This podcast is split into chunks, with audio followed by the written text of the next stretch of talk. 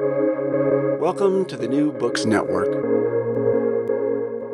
Hello, everyone, and welcome to the podcast. I'm Renee Garfinkel, your host on the New Books Network with the Van Leer Jerusalem series on ideas. Please subscribe to our series on Apple, Spotify, Stitcher, and wherever you get your podcasts. I'm pleased to welcome Eva Illouz to the show today to talk about her new book, The End of Love A Sociology of Negative Relations. Professor Eva Illouz holds the Rose Isaac Chair in Sociology at the Hebrew University and the School for Advanced Studies and the Social Sciences in Paris. She's also a senior research fellow at the Van Leer Jerusalem Institute. Eva Illouz, welcome to the podcast. Thank you, Renee. I'm very happy to be here. Before we begin talking about your book, tell us a little bit about yourself. Was there a person or an event or idea that was particularly instrumental in your intellectual development? Oh, well, there would be uh, quite a few of them.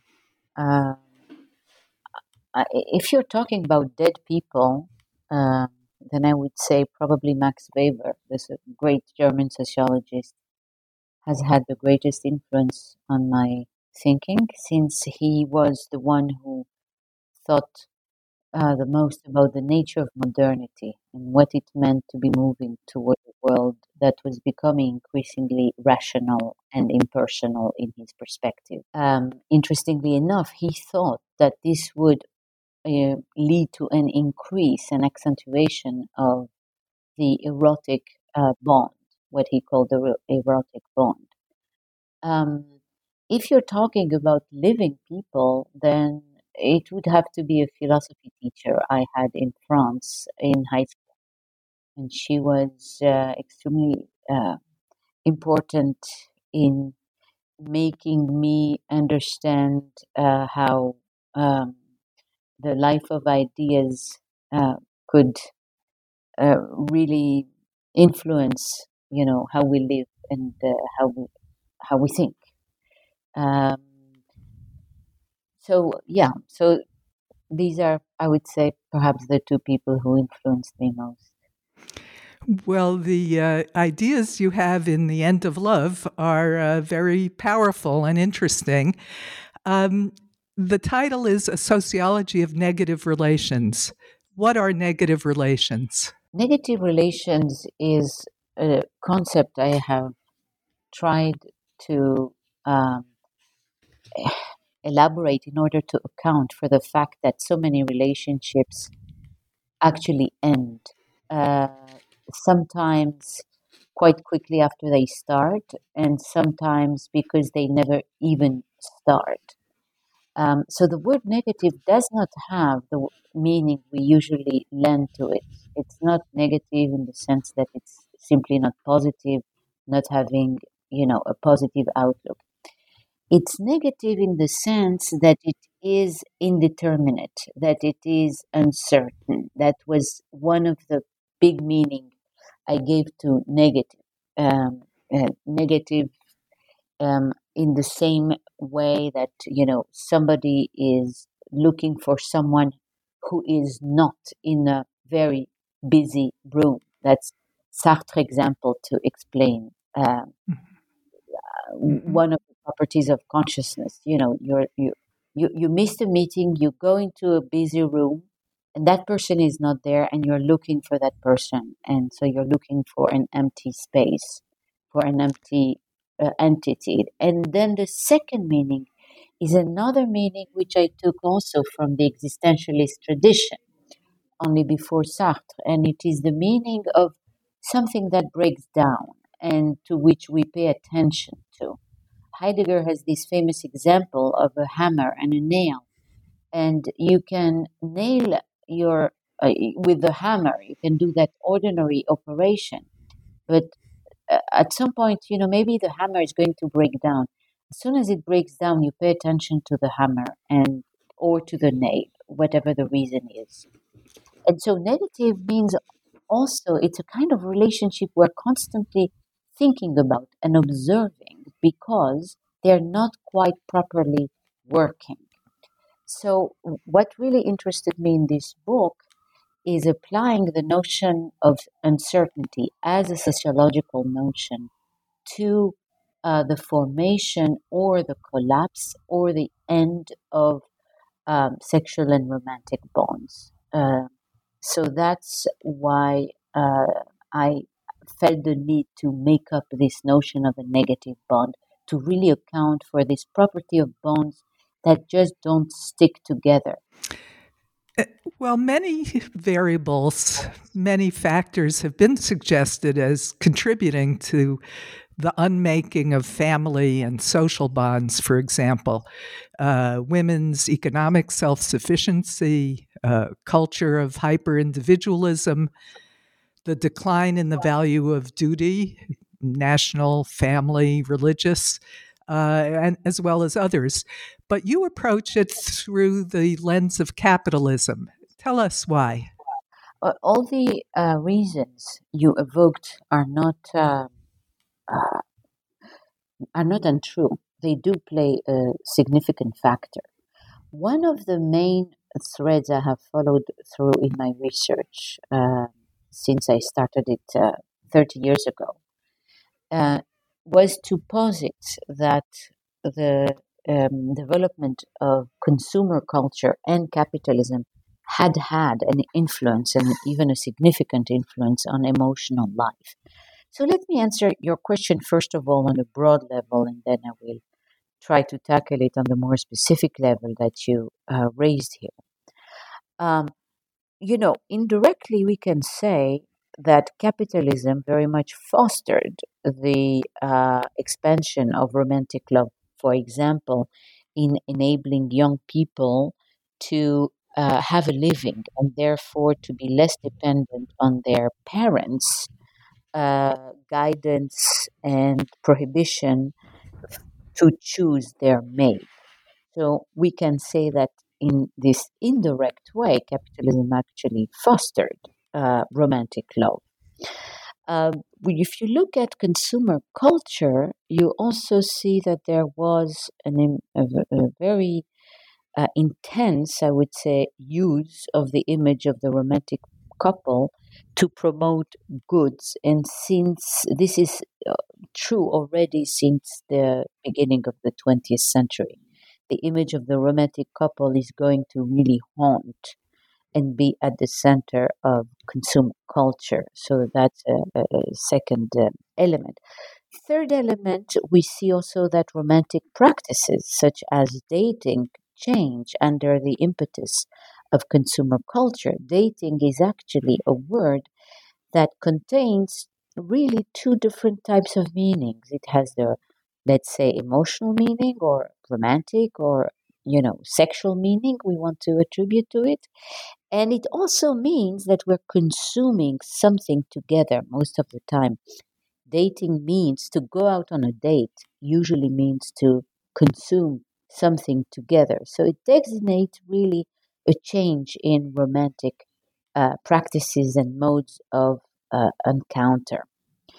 So, what this book is doing is to argue that the sexual revolution, which for women was uh, a very important stage in their emancipation, that sexual revolution was completely hijacked by uh, consumer culture.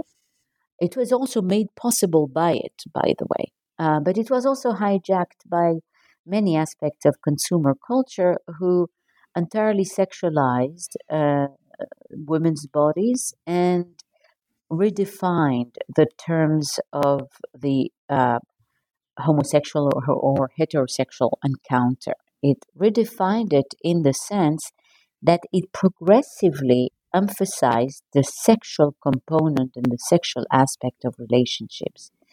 And in doing that, what it did is it made it autonomous. I mean, that's a sociological word to say that what happened is that, you know, sexuality for its own became an, an a, a goal for its own sake, for, for its own sake. Sorry. Mm-hmm. So you have the rise of a new form of encounter, which are called casual sex, which everybody calls casual sex. It's the hookup, it's the friends with benefits.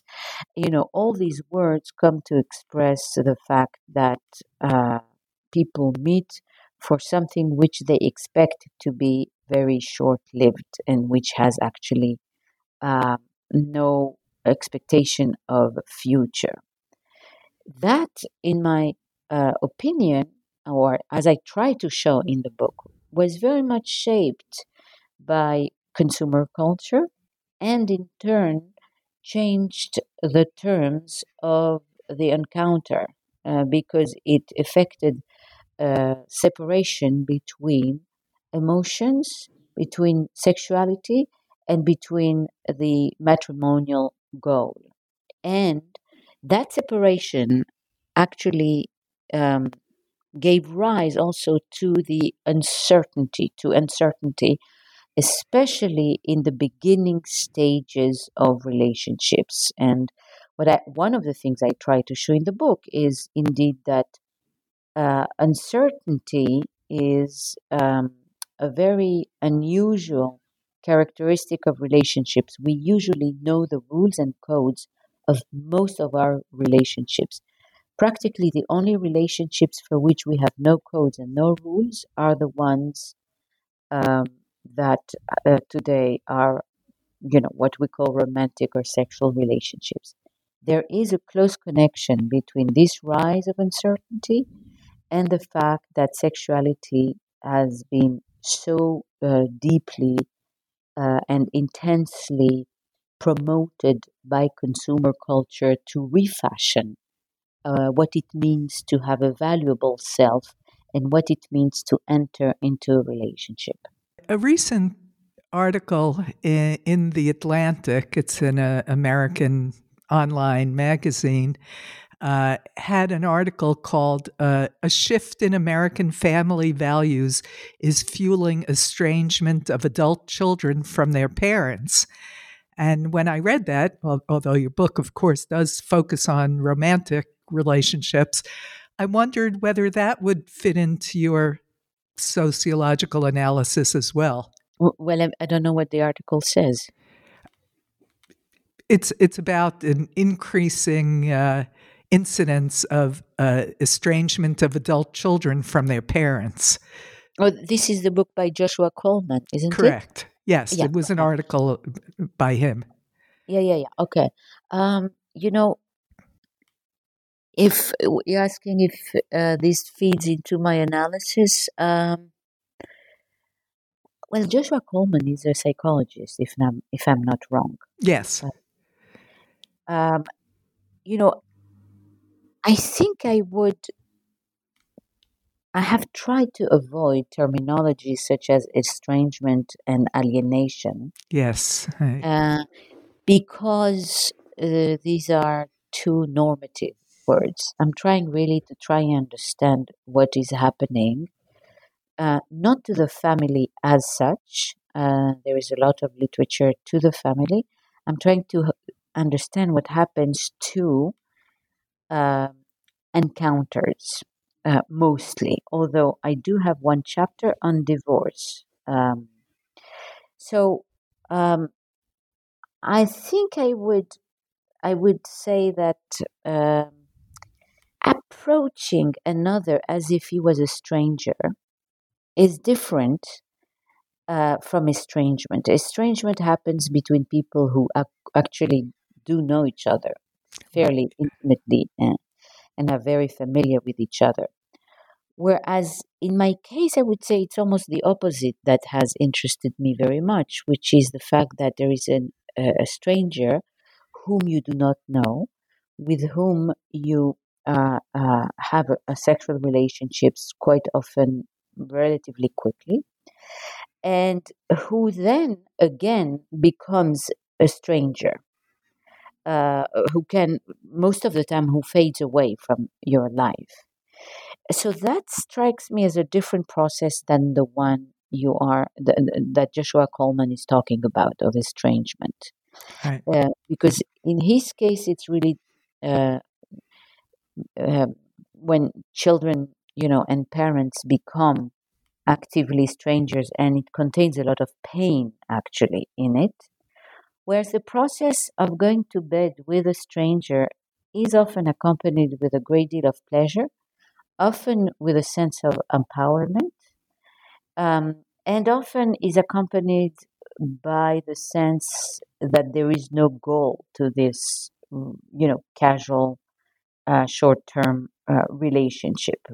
Whereas in the first case, it is um, accompanied with a sense of failure of, of something that has collapsed in the bond.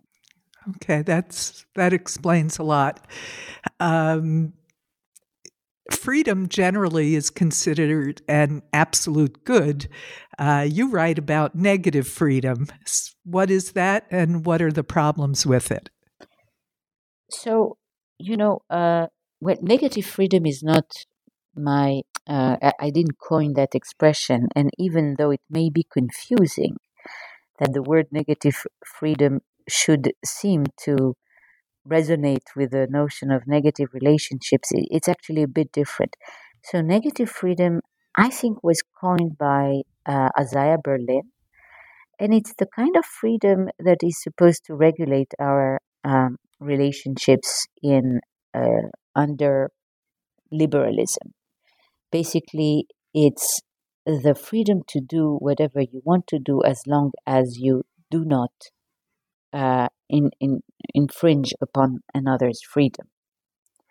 Um, in that sense, if you want, it's a thin uh, notion of freedom. Uh, it, it doesn't tell you positively what you should do. It simply allows you to be whatever you want as long as it's not interfering with anybody else. Now, to this notion of negative freedom, we may oppose, say, two other notions. One is the notion of expressive freedom. I think it was coined by Günther Anders, a German philosopher. And expressive freedom is actually um, it, it's not a positive one, even though the word um, is inviting. It's actually for him. He wanted to say that there is increasingly in modern society a way of expressing yourself, a way of acting in the world that was increasingly narcissistic and uh, unmindful of others, um, and that justified itself in the name of expressing yourself. And then there is a third notion which was coined uh, and worked on by the German philosopher Axel Honneth, which he called social freedom. It's a freedom in which I, I, I try to become, you know, an autonomous subject, but at the same time, I, I try also to do it in dialogue with someone else, which requires a special kind of social skill and uh, a special kind of moral consciousness and moral development. So I think one of the issues that troubled me in this book was to ask the question of you know, uh, if I go back to the issue of sexual freedom, which I evoked earlier, sexual freedom was very important for women. But then that freedom enabled, I think, quite often, uh, relation, um, sexual and romantic relationships to become uh, the ground for people to do anything they want and to um, to be a kind of site for self expression, for the kind of expressive, self assertive, self assertive freedom that Günther Anders thought was actually destructive of relationships. Um, so for me, I, I, I, I think that um, sexual and romantic relationships, we can see these three forms of freedom competing with each other. And um, one of my claims is that because we have been so preoccupied with, uh, in a way, both negative and self assertive uh, freedom, we have not asked enough what we owe each other, in fact, and what should be the limits um, um, what should be our moral and ethical limits in a relationship.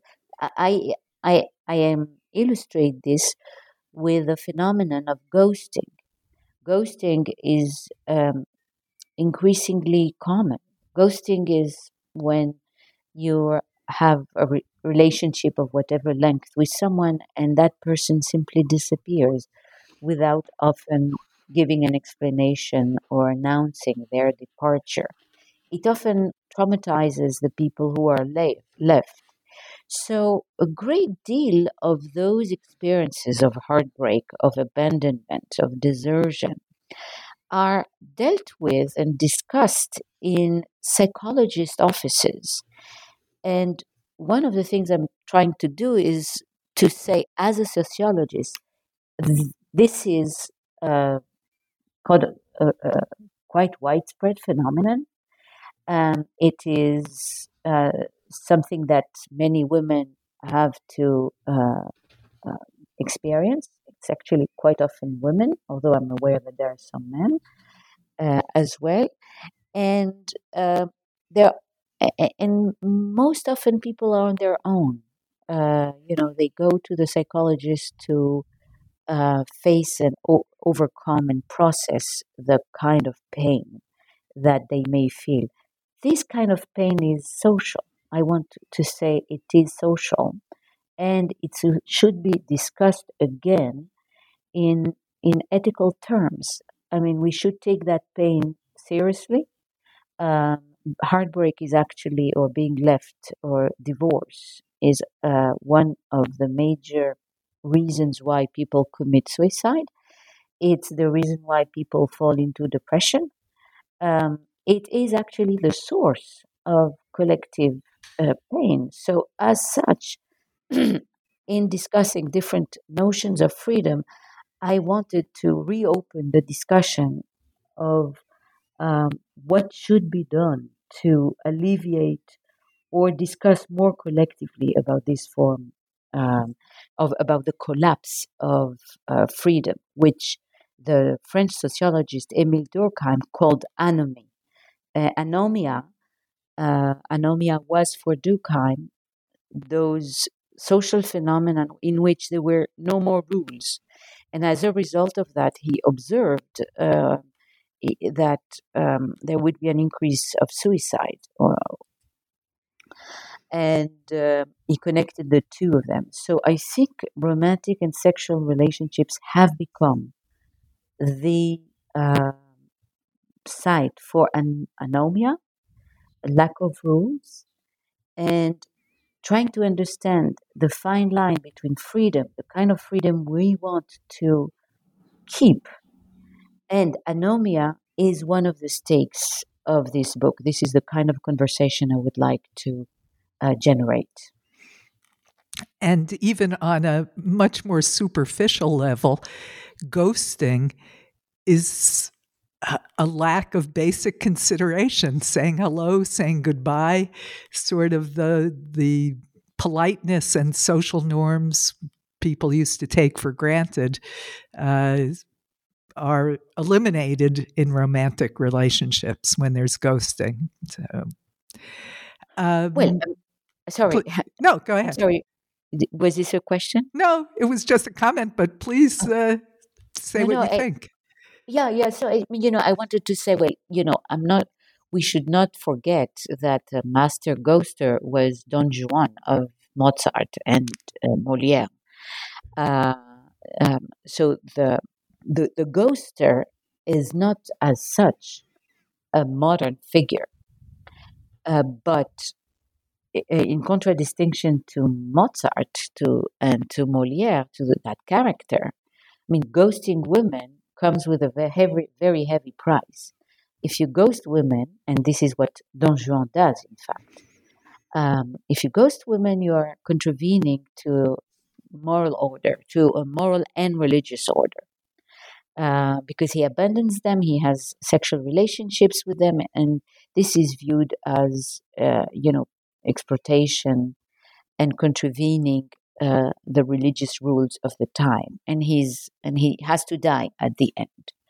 Um, so we have become a society of ghosters because there are no more penalties to be paid.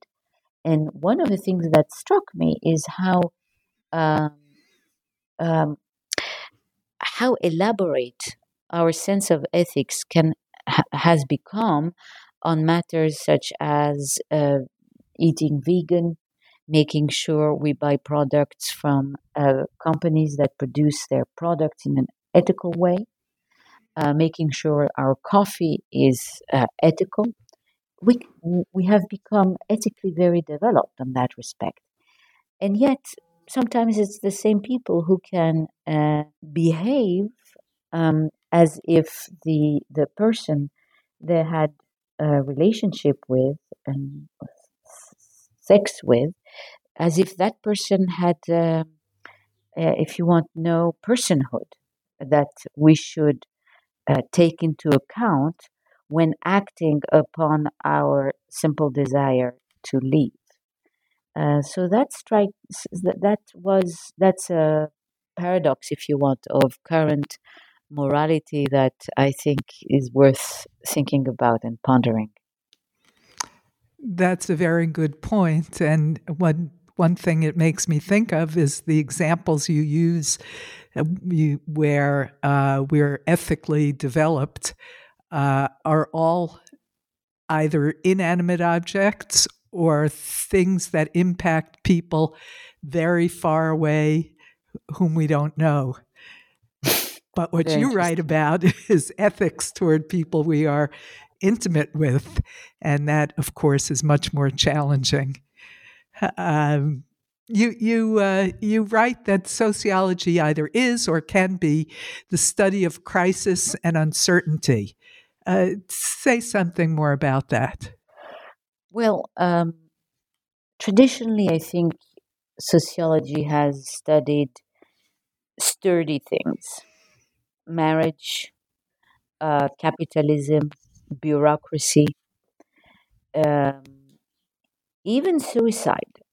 I mean, uh, each one of these would refer to a big sociologist, you know, Marx or Weber or Durkheim.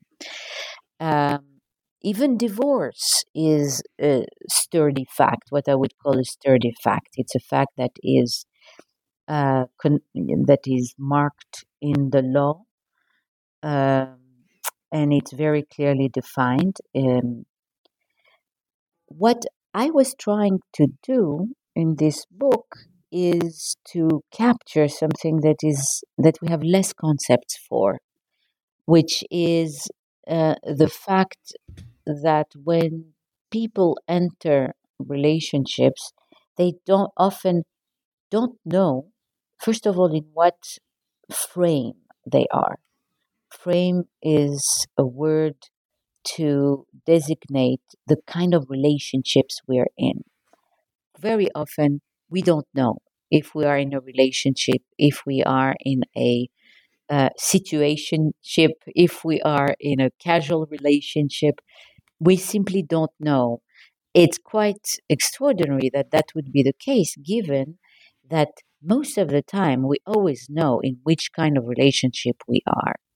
Then, second, what interested me in uh, uncertainty was that, uh, in contradistinction to traditional courtship, to the ways in which men and women, uh, so heterosexual relationships, were defined by an, uh, I mean, encounters were defined by a very elaborate set of set of codes and, and rules that enabled men and women who had very scripted gender roles. Um, it enabled them to know what to do um, and to handle, I would say, the uncertainty that sometimes accompany the revelation of feelings. Courtship, as such, has completely disappeared from our culture, among other reasons, because um, sexual sex is supposed to uh, be at the beginning of a relationship, um, and with that, it means also that uh, these relationships are now plagued by the problem of figuring the rules and the right sequence of events. So, you know, a lot of the people I interviewed, because I interviewed people as as well as read popular culture for that, um, would tell you that they simply don't know what it means when a man or when a woman does that. And quite often, I think it is women who are more um, uh, perplexed by men's behavior. When a man does that, I don't know what it means. So I was interested in that kind of hermeneutic perplexity that seems to plague the condition of many women and which also is at the heart of a very vast industry of self help, uh, of self help books and uh, um, workshops to help women, men and women, but mostly women, to figure out what it means and when, what to do. If you remember, there was a highly, highly successful book, I think it was about 20 years ago, called He's Just Not That Into You. And it was a very successful book because, you know, the, the book simply said, don't agonize. If he's if you're asking yourself what it means or what he wants, it means he's just not that into you. And so it came as a as a, a strike in the uh, clear blue sky uh, because so much of self help culture aimed to help women to understand what the man was about. So, one of the threads also um, I explore in the book is um, showing that the state of uncertainty is actually a way to reproduce gender inequality because quite often it is women, more often than the men, women who are uh, left to struggle uh, with that uh, state of hermeneutic uncertainty and perplexity. So, uh, in a way, sexual and romantic relationships are uh, a battleground, if you want, for the difference between the sexes, but not only their differences, also uh, for the uh, relations of domination and power between the sexes. And um, uncertainty is also one manifestation of that. And uh, is that uncertainty related to uh, what you write? Um, and I, I, quote, thick normativity.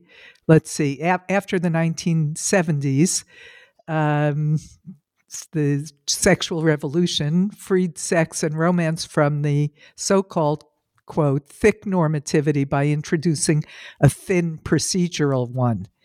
Is that the source of the uncertainty you're talking about? I'm not sure it's the source, but I would say it's connected. So, what I mean by that is, is that um, thick normativity means that sexuality was connected to uh, hot symbols and meanings. It was connected, for example, to sin. Uh, you know, the story of Adam and Eve is supposed to express uh, also something about um, them discovering the sinfulness of their nakedness. Uh, I mean, certainly in, in what is called Judeo Christian culture, sex is replete with heavy moral meaning. That's what I call thick normativity. And it tells you uh, what's wrong and what's right. That's why also Don Juan is punished by God Himself. I mean, you know, or or uh, right. an expression of God Himself. It's the commander, the statue of the commander, but it's really a divine punishment. So that just goes to show you how important sexuality is um, uh, in this culture. We have we have moved thanks to sexual revolution to the sexual revolution. We have moved to a culture which uh, does not stigmatize or tries less to stigmatize sexuality, especially that of women. I mean, women you know, were defined by their sexual purity and uh, chastity. And in some culture, still for some women to lose their chastity and purity is uh, thought to be a kind of irreparable uh, sin that you can uh, commit uh, and a stain on the whole family as well. So, for me at least, mercifully, we have moved away from that vision of uh, sexuality. We have moved to a vision in which consent now is going to play the main moral role. I would say that um, while in the past we put the onus of morality on uh, the sexual behavior uh, on of women and of men too, but less so, much less so. Uh, today, we define morality more in procedural terms, in the sense that it has to follow some the, the, the rules of consent. And it has to follow the rules of consent of two parties because we have come to uh, first understand that a great deal of male sexuality was predatory, it was violent, and it was based on uh, the uh, violation of women's body. Um, and also, we have come to view men and women as equally autonomous subjects, and we have come to view, therefore, sexuality as something that must be actively consented to. But it doesn't tell you what you should consent to. Uh, so, consent in itself is a very thin moral form because um, it's as if you were supposed to, you know, resolve all the problems of domination as soon as you resolve the problem of consent. But actually, in my opinion, this is only a very small part of uh, the problem of domination in men and women's relationships. So you, you can follow the rules of consent and yet uh, still be in a relationship uh, of domination. But this part of the relationship cannot be easily uh, contracted. Uh, you cannot really say very clearly uh, how to subscribe to uh, how to write a full contract, a full emotional contract. So, on the one hand, we tend to think more and more of our relationships as contracts, which are freely entered and freely exited. Um, but I think it's a wrong metaphor because quite often we really have no way of knowing what contract to write. That's why I think it's a very thin way of conceiving of relationships. In, in addition to the uh, contractual consent issue, you write extensively, Eva, and quite graphically about the performative nature of modern sexual encounters. Uh, why do you believe they add to the culture of uncertainty and confusion? I'm sorry, Renee, I didn't hear you well. You the, the performative nature of modern sexual encounters. Uh, you you um, write very clearly and very graphically about them. So tell us why you believe that that performative nature adds to the culture of uncertainty and confusion. So, first of all, I, I don't think it's uh, me writing graphically. These are the examples I use, uh, uh, which are some of, some of which are graphic. Well, right. The the subjects described it graphically. Right. Right. So, um, I think you know. Well, I don't want to sound um, nostalgic of an era in which things were clear. I just want to make that clear. Um, I, I, I, I, I think we are, uh, our culture is changing an enormous amount of rules and norms um, which concern both gender relationships and sexuality. And this profound change has entailed also uh, uncertainty in the ordinary sense of not exactly, not having figured out the uh, the ground rules for this change.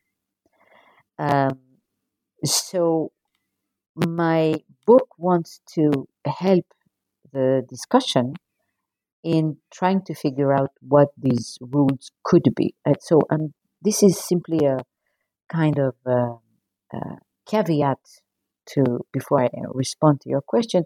I'm not nostalgic at all about the clarity which the past provided because past relationships were marred with an unbearable, for me, uh, with unbearable control and prohibitions on uh, men's and women's uh, uh bodies and uh, and sexuality. Now, uh, with regard to your question, in what sense does contemporary sexuality contribute to increase uncertainty? Um, I think it has to do mostly with the phenomenon I mentioned before. Um, if in traditional societies you have three forms of interaction that are deeply intertwined sexual, the emotional, and the matrimonial. And I'm t- using here uh, an ideal type. Um, if you take this, then we have increasingly separated all three of them. Um, and this, and we have separated them because uh, sex, the, the sexual, um, be, because sexuality has become the object of politics, of equality, and emancipation. Sexuality has become uh, politicized, political, which it always was, but it became explicitly so. At the same time that this uh, process happens, sexuality is intensively used by um, movies, Hollywood, advertising, fashion, cosmetics, in a different sense, in, in the sense that in order to promote all these um, consumer items, you want the body to be redefined, redefined as a sexual one. And so um, this will contribute a great deal to, uh, for example, redefine, I think, uh, and interestingly so, women as mostly sexual um, objects. So you have this paradox of women, on the one hand, having more rights, having more equality, on, on the one hand, and on the other hand, becoming much more sexualized and therefore also, uh, in a way, um, kept in a situation where their difference from men is much more marked or is very marked or still very marked through their sexualized uh, body. So these things actually will make a, a great deal of relationships that are sexual uh, uncertain in the sense that you don't know if they have any meaning that is other than sexual. Um, and um, women and men also often enter these relationships with different assumptions. Uh, the stereotype according to which men want sec- sex and women want um, are more ready for emotional relationships is actually something I found to be astonishingly true. Quite often, stereotypes are not true. This one is uh, much, I found much more true than I had anticipated or expected. Uh, so, the approach of relationship that men, uh, um, be, um, between men and women, is different women will tend to approach relationships as uh, emotional things to care for men will tend to approach these relationships as occasions for sexual satisfaction. So these, in a way, accentuate also the differences between men and women. Uh, these differences are played out in these encounters and increase uncertainty. I'd like to get back for a moment to something you mentioned uh, at the beginning of the, our conversation, and that was breakups and divorce with their very serious consequences emotional, sometimes physical, life threatening consequences. Um, and and we know that it's very well documented that that is the case.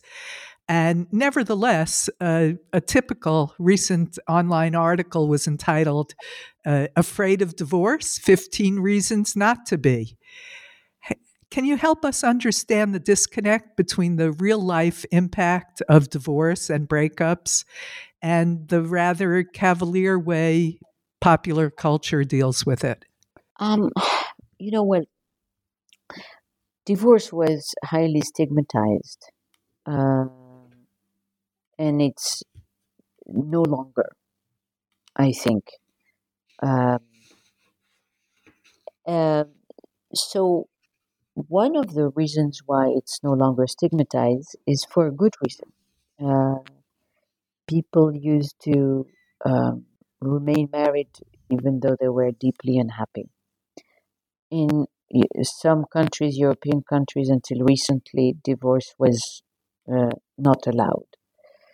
So, having the possibility to leave uh, is an important prerogative of our rights in the same way that people fought for the right to marry someone of their choice. In the 19th century that was a struggle. I would say in the 20th century that's that was the struggle of the 20th century was to the right to leave somebody we did not uh, want to live with or could not live with. Think for example of a violent husband. Um, having uh, said that, I would say that that uh, moral progress, that moral and legal progress, uh, hides the fact that uh, divorce will often be accompanied more again for women than for men with um, economic hardship um, and uh, with the uh, um, tremendous difficulties that can be felt in having uh, one's self being rejected.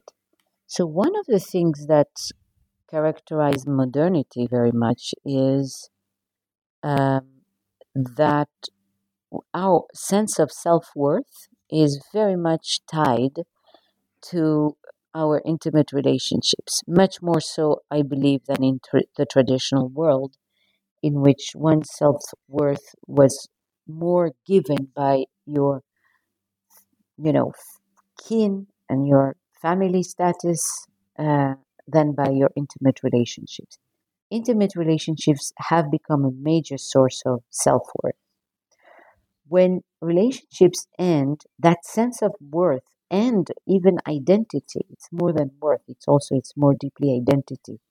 It's uh, because uh, intimate relationships today define the entire spectrum of who you are. It is who you spend your leisure time with. It is who you have uh, sexual pleasure with. It is who you share your friends with. It, in a way, intimacy has become bound with the entire constitution of the self. So, um, divorce means uh, both a material, uh, often uh, material downgrading of your life and a severe undermining of your identity and your sense of self worth. That, I think, are the sociological reasons why divorce is um, much more difficult experience than it is often presented. Now, if you ask me in the other part of your question, why is divorce uh, presented often in popular culture as something you should desire? I think there is a great deal of glibness in self help culture, uh, which offers programs, cons- uh, incessant programs of self improvement, self empowerment, uh, and views divorce as just one step in uh, that great project of remaking, constant remaking and rehauling and re empowering of the self. I think um, that's how I would um, uh, interpret the reason why there is such uh, um, an abyss between the real experience of divorce and the ways in which it might be presented in popular culture. And finally, uh, your book diagnosis, if you don't mind that word, uh, are, are cultural pathology that may actually threaten the continued viability of the culture itself, in which so many people choose not to have children. Uh, n- now that you've described the sickness, what are your thoughts about the cure?